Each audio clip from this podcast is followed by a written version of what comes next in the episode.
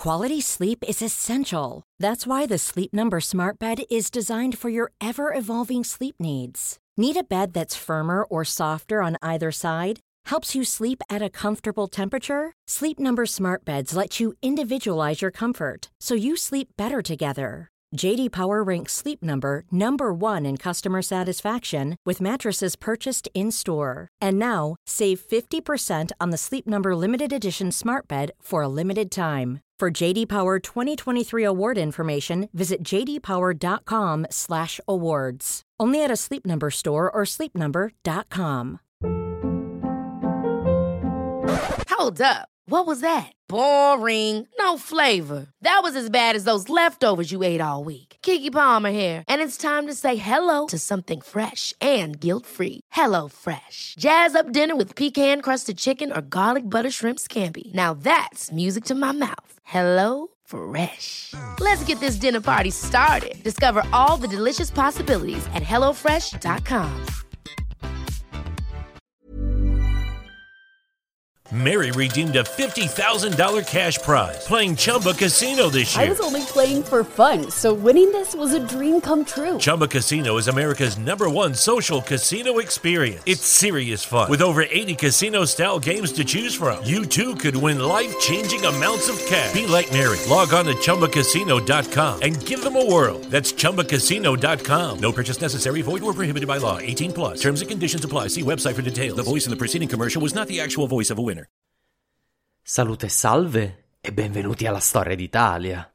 Innanzitutto vi ricordo che domani 22 ottobre alle 22 Storia d'Italia compie un anno e ho organizzato la mia prima diretta Facebook. Collegatevi verso le 21.30 di sera e cercheremo di passare un po' di tempo assieme. Grazie ancora a tutti coloro che continuano a sostenermi acquistando l'episodio premium, come recentemente Susi, Tommaso, Emiliano e Dario.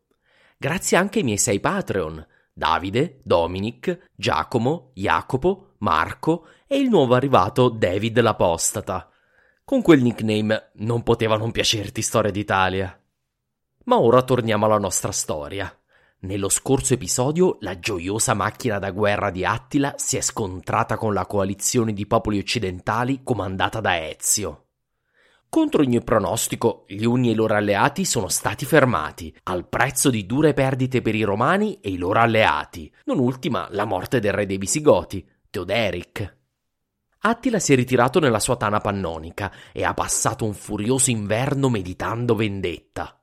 Se i suoi nemici in Occidente credono che lui abbia imparato la lezione, beh, si sbagliano di grosso. A primavera, quando si scioglieranno le nevi e sarà possibile rimettere in marcia il suo esercito, Attila intende colpire alla giugulare di quello che resta dell'impero d'Occidente. La penisola italiana non subisce un serio attacco dai tempi dell'invasione dei Goti del 408-412, che portò al sacco di Roma. Sono passati 40 anni di pace e Attila è determinato a far considerare gli anni terribili del sacco di Roma come una piacevole scampagnata. I romani pagheranno l'aver osato resistergli con il sangue.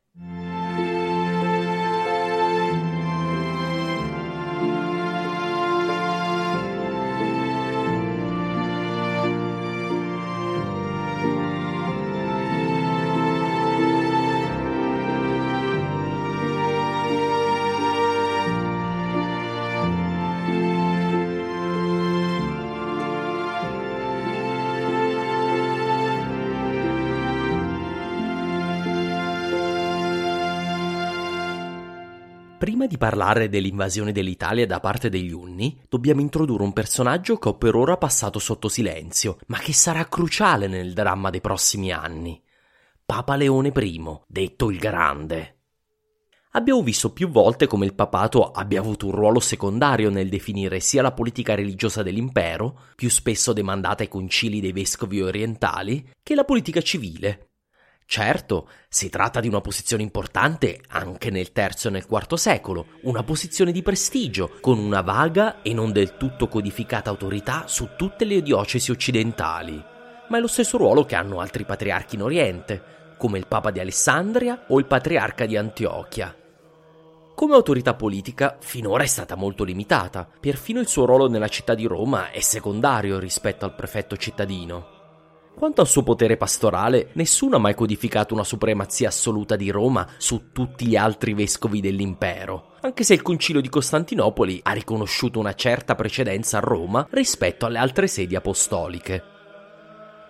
Tutto questo inizierà a cambiare in questi anni, grazie all'opera di uno dei più grandi papi della Chiesa cattolica, uno dei soli due che porta l'appellativo di grande, ovviamente Papa Leone. Già nella sua elezione ne conosciamo il carisma. Alla morte del suo predecessore Sisto III, Leone era diacono della Chiesa romana, a quei tempi l'equivalente di un vicevescovo.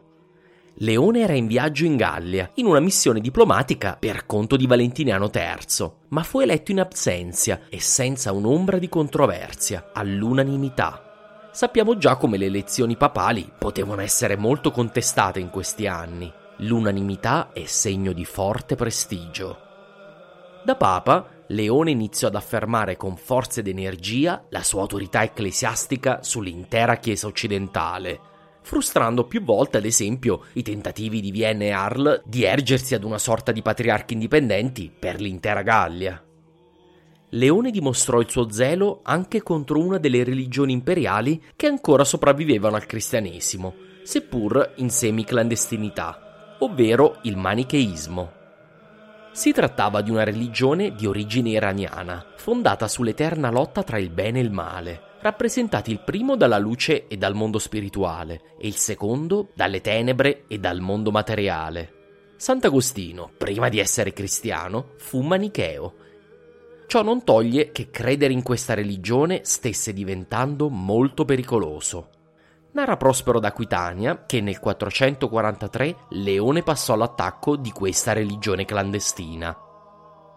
In quel momento la diligenza di Papa Leone rivelò che molti manichei si nascondevano in città. Dopo essere stati sradicati dai loro nascondigli e rivelati davanti agli occhi di tutta la Chiesa, li costrinse a condannare tutte le assurdità della loro dottrina e a consegnare i loro libri per essere bruciati, una grande pila della quale era stata sequestrata. La diligenza di questo santo uomo è stata di grande beneficio, non solo per la città, ma anche per il mondo intero, poiché i catturati, dopo essere stati interrogati con la forza, rivelarono chi fossero i loro insegnanti, chi erano i loro vescovi e presbiteri e in quali province o città vivevano. Molti vescovi dell'Oriente hanno imitato lo zelo del leader apostolico.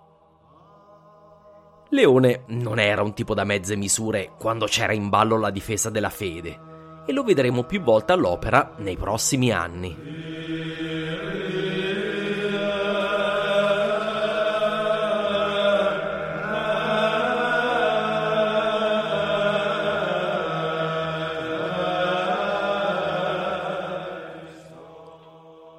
Torniamo ora al palazzo di legno dove vive Attila e dove il grande capo degli Unni passa nervosamente le sue giornate invernali, ripensando alla campagna appena passata. Forse vi chiederete come mai Attila avesse deciso di ritirarsi dopo la campagna dei campi catalaunici nel 451. Come mai non aveva pressato il suo vantaggio quando si erano ritirati dal campo i visigoti di Torismund? La ragione era che oramai il rischio di una campagna superava il vantaggio. Attila era lontanissimo dalla sua base di operazioni in Pannonia. Ogni settimana che passava le sue scorte di cibo si riducevano e aumentava il rischio di rimanere tagliato fuori in territorio nemico, avendo avuto anche la malaugurata sfortuna di aver unito tutta la Gallia contro di lui. No, non valeva la pena cercare di sconfiggere i Romani nel 451. L'anno seguente avrebbe consumato la sua vendetta invadendo un territorio più vicino, più ricco e che non avrebbe provocato la reazione delle tribù germaniche che vivevano in Gallia. Non è possibile saperlo con certezza, ma credo che già nei giorni della ritirata Attila iniziò a pianificare la prossima campagna contro il cuore del potere romano occidentale, l'Italia. With the Lucky Land slots, you can get lucky just about anywhere. This is your captain speaking. Uh, we've got clear runway and the weather's fine, but we're just going to circle up here a while and uh, get lucky. No, no, nothing like that. It's just these cash prizes add up quick. So I suggest you sit back, keep your tray table upright, and start getting lucky.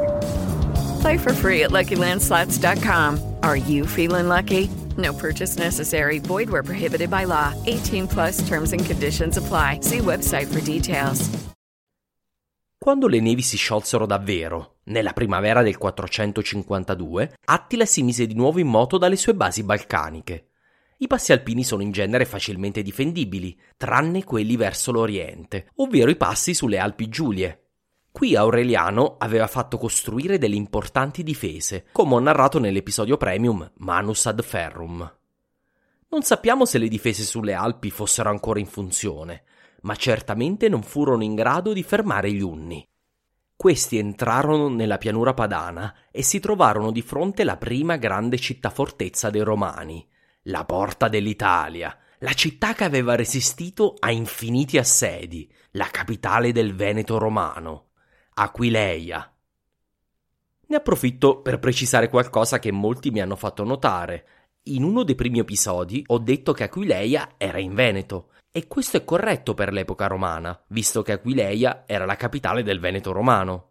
Oggi ovviamente Aquileia non è in Veneto, ma in Friuli Venezia Giulia. Mi scuso per la confusione e soprattutto con l'ufficio turistico del Friuli. Aquileia era stata sede imperiale e con Ravenna e Milano formava la triade delle più importanti città romane del nord Italia. Aquileia aveva un porto molto attivo, teatri, un grande circo. In quanto città fortezza chiave per la difesa dell'Italia, era dotata di possenti mura ed era anche protetta lungo l'approccio orientale dal fiume Natissa. Lo storico Giordane narra che l'assedio fu un affare di lunga durata. Attila giunse in primavera nei pressi di Aquileia e fece costruire le solite macchine d'assedio, ma la strenua difesa della guarnigione romana impedì agli Unni di sfondare per diverse settimane.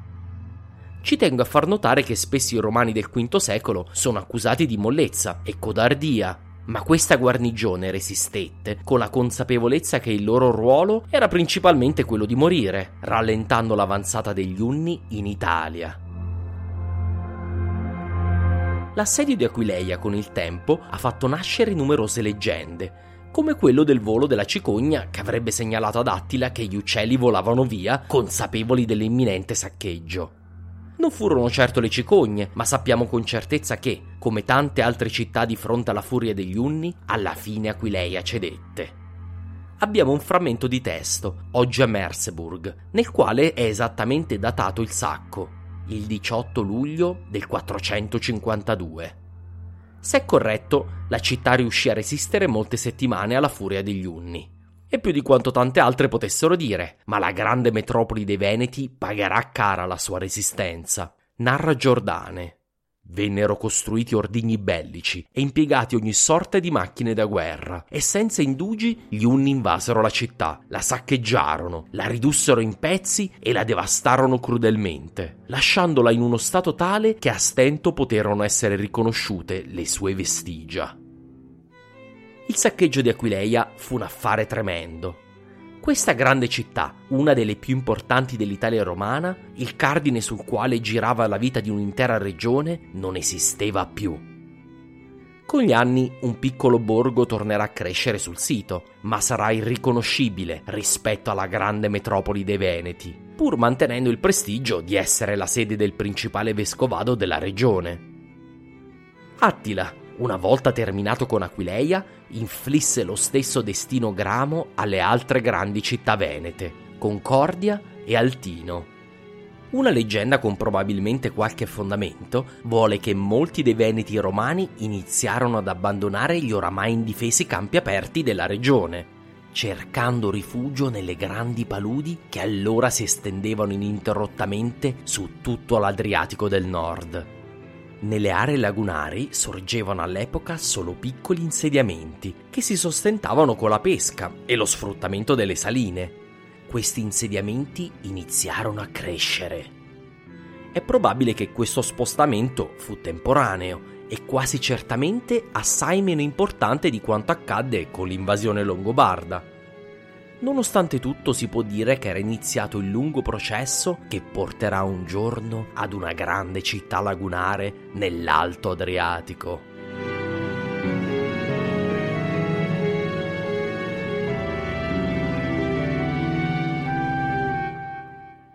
Una volta conquistato il Veneto, Attila decise di prendere la futura A4 ed attaccò una ad una le città che lo separavano da Milano. Caddero Vicenza, Verona, Brescia e Bergamo, in una terrificante sequenza. Vi chiederete in tutto questo dove fosse l'esercito romano che con tanta solerzia aveva difeso la Gallia e che pare del tutto assente dalla nostra storia. Prospero di Aquitania, uno storico gallico, sostiene che l'invasione prese Ezio completamente alla sprovvista. Cosa faceva Ezio mentre l'Italia andava a fiamme? Dormiva? Credo che non vi stupirà sapere che Ezio non dormiva. E qui farò riferimento al meraviglioso lavoro di Mencken Elfen, il più grande storico degli Unni, che ha ricostruito nel dettaglio la campagna d'Italia e che è citato anche da altri grandi storici come Heather e Wolfram. Nella ricostruzione di Mencken Elfen, Ezio aveva un bel problema.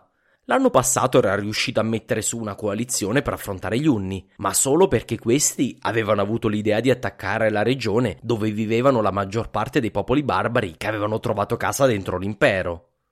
Goti, Alani e Burgundi erano di converso decisamente meno propensi a venire in soccorso di Ezio per difendere l'Italia, un territorio nel quale l'impero non aveva mai voluto sistemare i federati. Le richieste di aiuto caddero su orecchie sorde. Torismund e i suoi visigoti erano alle prese con la successione al trono e gli altri re della Gallia non sarebbero mai venuti senza i visigoti. Ezio però non si diede per vinto. Aveva un'altra grande potenza a cui appellarsi per fermare gli Unni. Ovviamente Costantinopoli, dove regnavano Pulcheria e Marciano, che avevano tutto l'interesse politico a rompere con la politica di sottomissione agli Unni a cui era stato costretto il fu Crisafio. Non dubito che messaggeri viaggiarono durante l'inverno del 451 tra Ravenna e Costantinopoli per concordare una reazione all'invasione di Attila. Spesso l'Oriente è accusato di non aver fatto nulla per evitare la caduta dell'Occidente, a volte perfino accusato di aver rovesciato i barbari sull'Occidente, e questo per salvarsi. Mi pare un'accusa priva di fondamento come vedremo, l'Oriente interverrà più volte per cercare di salvare il fratello minore. Il fallimento sarà dovuto all'insuccesso e non alla mancanza di tentativi. L'Oriente avrebbe potuto disinteressarsi del fatto dell'Italia e di Roma. Aveva già pagato un prezzo altissimo all'aggressione degli Unni e nessuno voleva rivedere i Balcani in fiamme ma alla fine la solidarietà tra i romani ebbe la meglio. L'Oriente decise di tagliare i sussidi agli Unni, già prima dell'invasione dell'Italia, esponendosi alla rappresaglia di Attila, che decise però di affrontare prima l'Occidente, dove voleva lavare nel sangue l'onta dei campi catalaunici. Ma il sostegno di Marciano e Pulcheria non si limitò a tagliare i fondi agli Unni con un notevole atto di coraggio, quando ebbe chiaro che Attila avrebbe mosso la sua macchina militare dalla Pannonia per attaccare l'Italia, Marciano diede ordine ai suoi generali di inviare rinforzi in Italia, in soccorso di Ezio, e di attaccare il confine danubiano dell'impero unico con le sue truppe di Tracia. Era una mossa ad alto rischio, ma Marciano decise che era arrivato il momento di tentare il tutto per tutto contro Attila ora che le forze di entrambi gli imperi romani avrebbero potuto impegnare gli Unni. Lo fece nonostante che Ezio si fosse ben guardato di soccorrere l'Oriente cinque anni prima, quando gli Unni avevano devastato i Balcani e distrutto gli eserciti presentali di Costantinopoli. Ezio, così rafforzato, non era comunque in grado di affrontare gli Unni in una grande battaglia campale, come l'anno prima ai campi catalaunici. Ezio decise dunque di rendere la marcia degli Unni un inferno. La pianura padana era ricolma dei suoi uomini, che colpivano e si ritiravano rapidamente, infliggendo perdite soprattutto ai saccheggiatori Unni.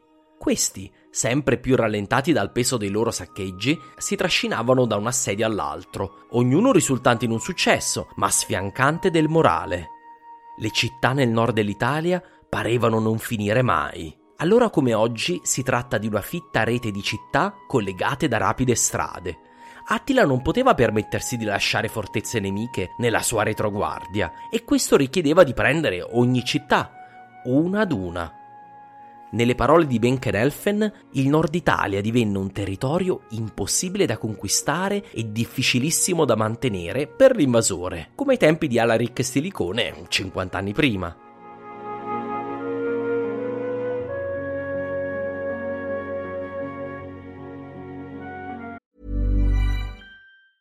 There's never been a faster or easier way to start your weight loss journey than with PlushCare. PlushCare accepts most insurance plans and gives you online access to board-certified physicians who can prescribe FDA-approved weight loss medications like Wigovi and Zepbound for those who qualify. Take charge of your health and speak with a board-certified physician about a weight loss plan that's right for you. Get started today at plushcare.com slash weight loss. That's plushcare.com slash weight loss. plushcare.com slash weight loss. Here's a cool fact. A crocodile can't stick out its tongue. Another cool fact, you can get short-term health insurance for a month or just under a year in some states. United Healthcare short-term insurance plans are designed for people who are between jobs, coming off their parents' plan, or turning a side hustle into a full-time gig. Underwritten by Golden Rule Insurance Company, they offer flexible, budget-friendly coverage with access to a nationwide network of doctors and hospitals. Get more cool facts about United Healthcare short-term plans at uh1.com. Al termine del lungo viaggio sulla 4, gli Unni si presentarono sotto le mura della più grande città della provincia della Liguria et Emilia, Milano, l'antica capitale imperiale. La grande città non era mai stata presa in centinaia di anni di invasioni barbariche ed era ancora dotata delle sue possenti mura e fortificazioni. Non valsero a nulla. La città fu conquistata e saccheggiata. La grande basilica costruita da Sant'Ambrogio fu bruciata e collassò nelle fiamme. Attila prese residenza, per diversi giorni, nell'antico palazzo imperiale. Prisco riporta che durante il suo soggiorno nel palazzo, alla vista di un dipinto degli imperatori romani assisi su troni d'oro con i barbari morti e distesi ai loro piedi, Attila fece immediatamente chiamare un pittore e gli ordinò di dipingere lui stesso in trono e gli imperatori romani con pesanti sacchi sulle spalle, intenti a rovesciare oro ai suoi piedi. A questo punto di solito vi informo che è solo una leggenda, ma è proprio il genere di cose di cui credo fosse capace Attila, sempre attento a sminuire la gusta magnificenza degli imperatori romani, esaltando al contempo la sua potenza.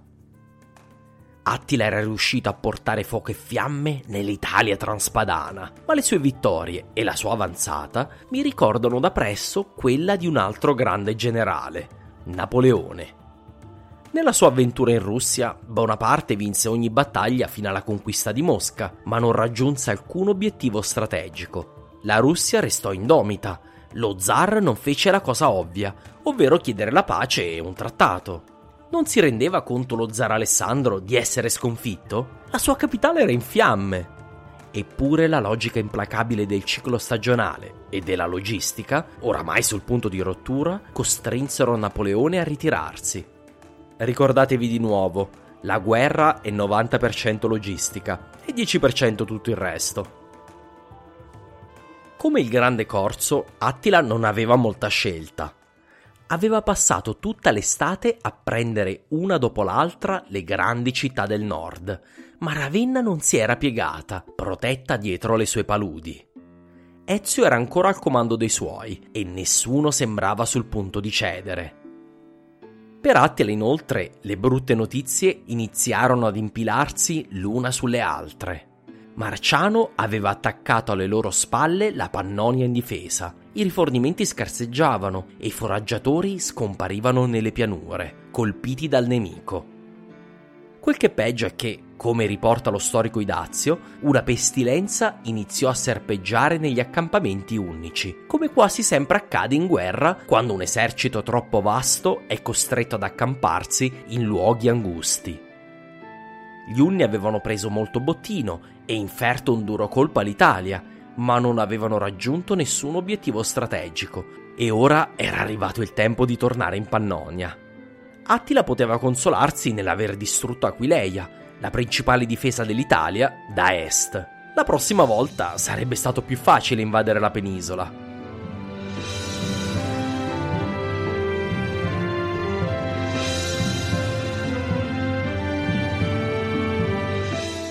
Da questo racconto spero si possa quindi restituire un po' di giustizia ad Ezio. Mi ha sempre stupito il giudizio di alcuni storici, che lo esaltano un anno per la sua vittoria ai campi catalanici e poi si stupiscono per la sua supposta inerzia in Italia. In realtà Ezio, come ogni buon generale, utilizzò il terreno e ogni elemento in suo favore per rallentare e poi fermare gli Unni, una forza militare soverchiante contro la quale sarebbe stato suicida inviare un esercito a farsi massacrare in campo aperto. La sua strategia costrinse invece gli Unni ad una dolorosa ritirata, nella quale indubbiamente persero molti uomini, a causa delle malattie, della carestia e degli agguati, pur al prezzo della devastazione inferta al nord Italia. A questo punto però Attila decise di virare verso sud, nonostante tutto, pur di distruggere Roma. Il resto della storia la conoscono tutti. La sua immensa armata si diresse verso l'antica capitale dell'impero, ma sul fiume Mincio gli venne incontro la delegazione di Papa Leone Magno, che, in un concilio privato, riuscì in un miracolo. Alle sue parole Attila si voltò e fece ritorno in Pannonia. Roma era salva, e non era stata salvata dal suo governo secolare, da Ezio o da Valentinano III, ma dal suo grande papa, dimostrando la supremazia della Chiesa sul potere temporale. L'incontro sarà soggetto di mille dipinti, tra i quali uno celeberrimo di Raffaello. The End. Ora vi stupirà sapere che tutto quello che ho detto sull'incontro tra Attila e il Papa è quasi certamente falso, ma è oramai entrato così tanto nella vulgata da non essere neanche dibattuto, a parte dagli storici che hanno ricostruito l'origine di questa che è una leggenda, anzi un vero falso storico. Va detto che è una leggenda antica, riportata da diversi storici come Giordane, però successivi ai fatti. Come vi mostrerà qualunque mappa, da Milano a Roma si passa per l'Emilia.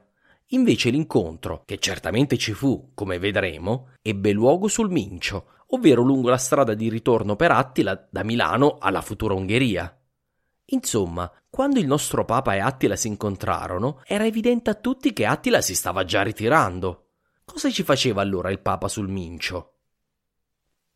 Da una lettera di un vescovo orientale, per fortuna possiamo sapere la risposta.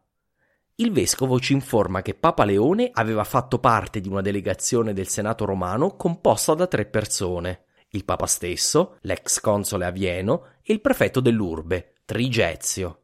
Va detto che in questo periodo la somma autorità cittadina a Roma, l'equivalente del sindaco della città, ma con un rango più da ministro della Repubblica, era appunto il prefetto, e a capo della delegazione non c'era il Papa, ma, come normale anche in quest'epoca tarda, il prefetto Trigezio.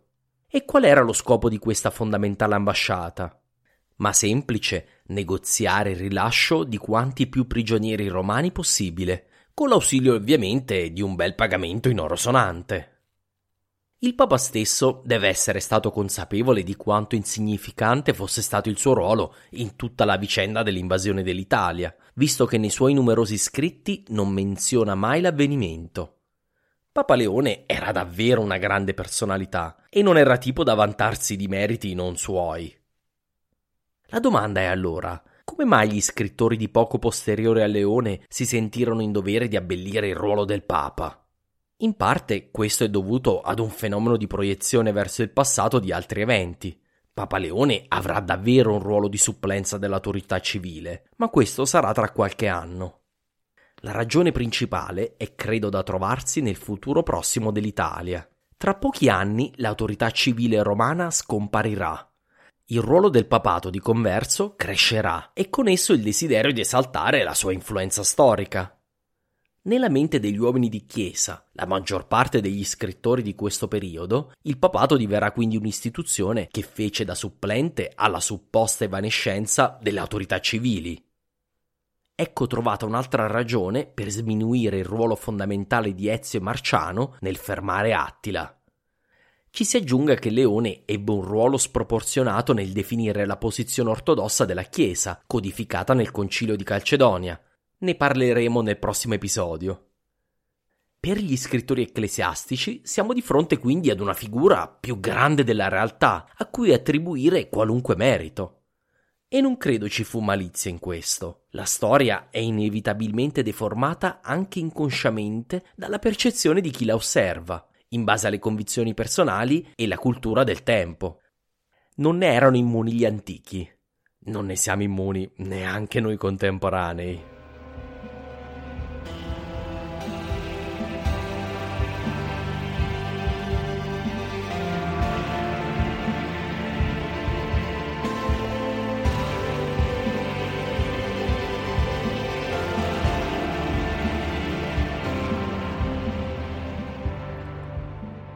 Menschenelfen dà questo responso sull'invasione dell'Italia di Attila. La campagna di Attila fu peggio di un fallimento. Non riuscì a costringere i romani a pagargli nuovamente il tributo. L'odiato Ezio rimase il capo de facto dell'Occidente. Certo, i profitti del saccheggio furono considerevoli, ma furono conquistati ad un prezzo troppo alto. Troppi cavalieri unni giacevano morti nei campi e nelle città d'Italia e neanche un anno dopo l'impero di Attila collassò. L'impero dei Romani, alla fine, riuscirà a sopravvivere anche al flagello di Dio. Attila si ritirò infatti in Pannonia, meditando ancora vendetta. Questa volta l'obiettivo della sua rabbia era soprattutto Marciano, che aveva dato ad Ezio l'aiuto fondamentale necessario a resistergli. Minacce volarono verso Costantinopoli, dove tutti si prepararono al peggio. È ancora Prisco, in uno dei suoi frammenti, a raccontarci cosa avvenne.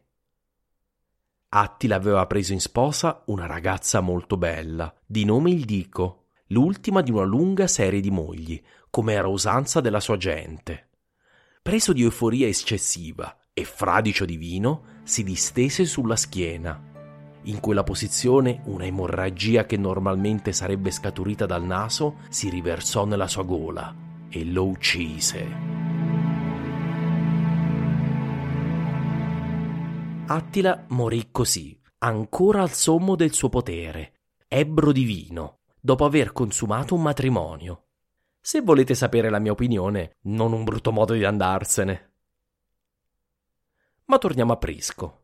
Il giorno dopo gli assistenti reali, sospettando una disgrazia, abbatterono la porta. Trovarono Attila morto e la ragazza con lo sguardo abbattuto, piangente sotto il velo.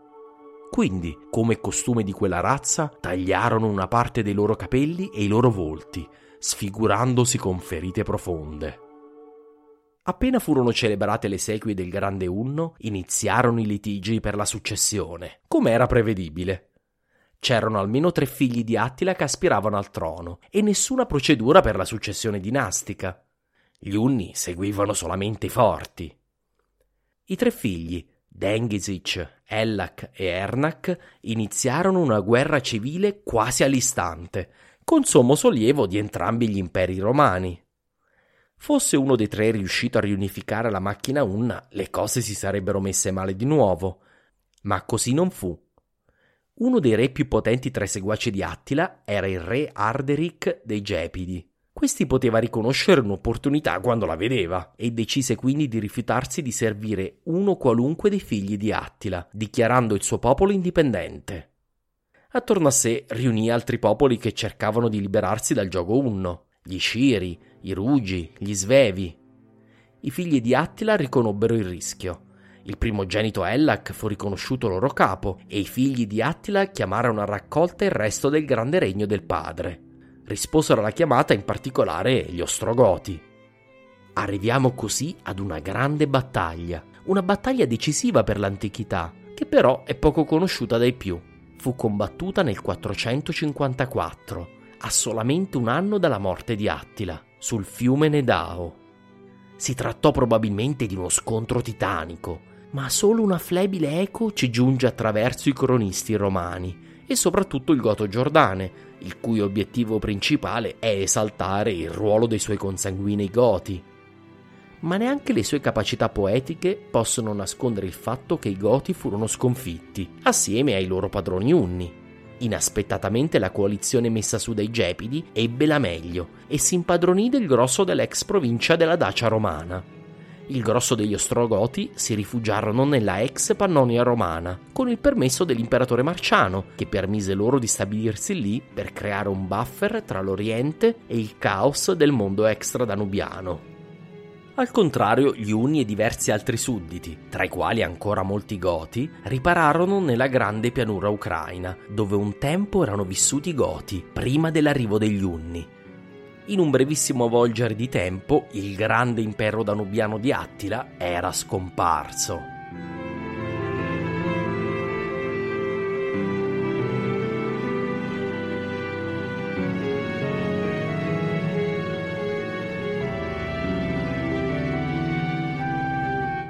Come giudicare Attila?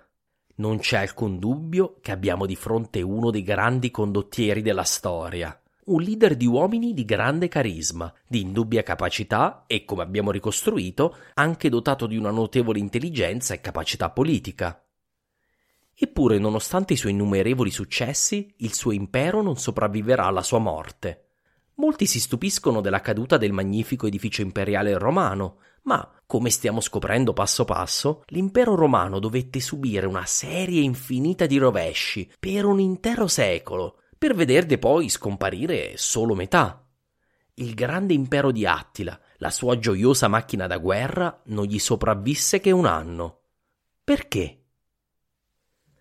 Attila, nelle parole di Peter Heater, è stato il più grande conquistatore barbaro della storia europea ma quella che cavalcava era una tigre instabile di inaudita ferocia, composta da una serie male assortita di popoli in gran parte germanici, pronti a sbranarsi al primo segno di debolezza del relativamente ristretto gruppo dominante Unno. La conquista di quasi tutta l'Europa germanica diede agli Unni una manodopera e delle conoscenze tecniche che gli permisero un formidabile salto di qualità nell'Olimpo del tardo impero ma che misero sotto stress le loro capacità di mantenere il supergruppo unito. Ad unire l'immensa macchina militare Unna erano tre cose. I successi, nessuno vuole abbandonare il carro del vincitore, il fiume d'oro che gli Unni erano riusciti a risucchiare al mondo romano e per finire le indubbie capacità personali di Attila. Probabilmente nelle mani di un uomo di minore capacità la tigre avrebbe sbranato il suo cavaliere anche prima. Dal 451 al 453 questi tre elementi vennero meno. Attila fu fermato ai campi catalaunici e poi in modo meno spettacolare, ma altrettanto efficace, in Italia. Costantinopoli si rifiutò di pagare il tributo e infine, in un ultimo colpo, Attila perse la vita in una felice notte di nozze. A quel punto il destino dell'impero degli Unni era segnato.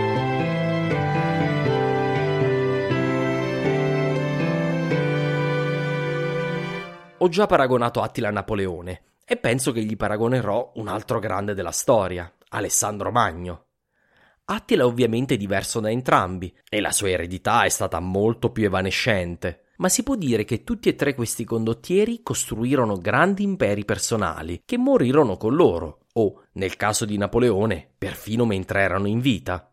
I grandi imperi, quelli che durano a lungo, sono quelli che vengono costruiti come quello romano, sulle spalle di generazioni di uomini e di un lungo processo evolutivo che poggia più sulle istituzioni, i tribunali e l'economia che le capacità dei singoli, comunque necessarie. Anche l'impero romano sarebbe stato molto diverso senza un Cesare, un Augusto o un Diocleziano. Per chiudere l'episodio e dare un ultimo saluto al grande Unno, torniamo per un'ultima volta a Prisco per narrarne il funerale. Gli unni portarono il suo corpo nel bel mezzo di una pianura, in una tenda di seta. Il cadavere venne composto e solennemente mostrato a tutti. I cavalieri più importanti dell'intera razza degli Unni cavalcarono attorno a lui, lì dove era stato posto, nello stesso modo delle corse del circo, pronunciando il suo canto funebre nel modo seguente capo degli Unni, re Attila, nato da Munzuk suo padre, signore delle più potenti razze. Da solo, con un potere sconosciuto prima del suo tempo, ebbe il regno degli Sciti e dei Germani. Terrorizzò entrambi gli imperi del mondo romano, catturò le sue città e fu placato solo dalle loro preghiere. Prese da loro il tributo annuale per salvare il resto dal saccheggio non cadde né per la ferita di un nemico né per il tradimento di un amico, ma con la sua nazione al sicuro tra i piaceri e nella felicità senza dolore. Chi può considerare questa una morte?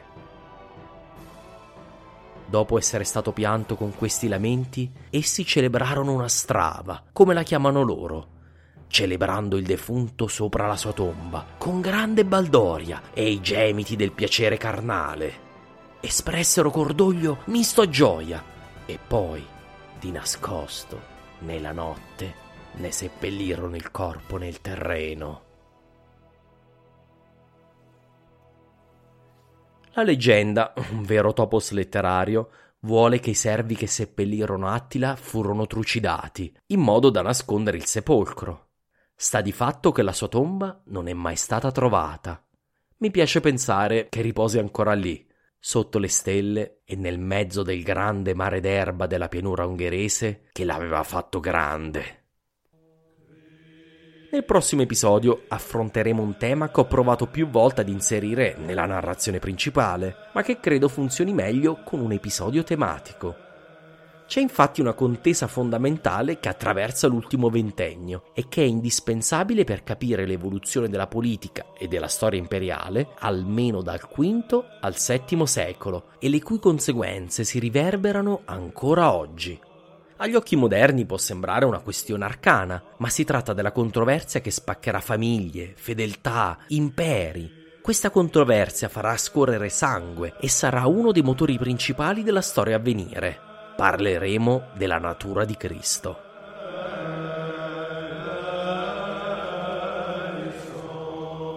Grazie mille per l'ascolto. Se il podcast vi interessa, vi prego di lasciare una recensione. Le leggo tutte, anche quelle a cui non posso rispondere. Seguitemi su Instagram, su Facebook o Twitter all'account Italia Storia. Andate anche sul mio sito www.italiastoria.com per trovare i testi del podcast, mappe e anche le modalità per sostenermi. Alla prossima puntata!